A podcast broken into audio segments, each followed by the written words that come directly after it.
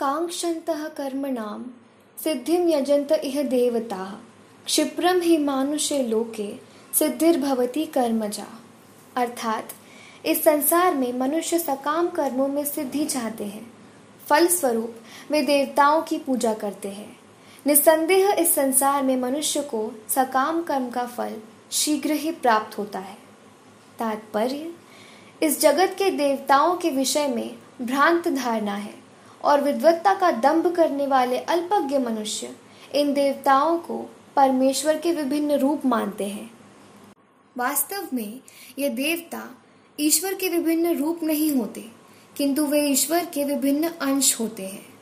वेदों का कथन है, नित्यो नित्यानाम, ईश्वर एक ही है।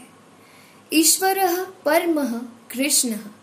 कृष्ण ही एकमात्र परमेश्वर है। और सभी देवताओं को इस भौतिक जगत का प्रबंध करने के लिए शक्तियाँ प्राप्त है।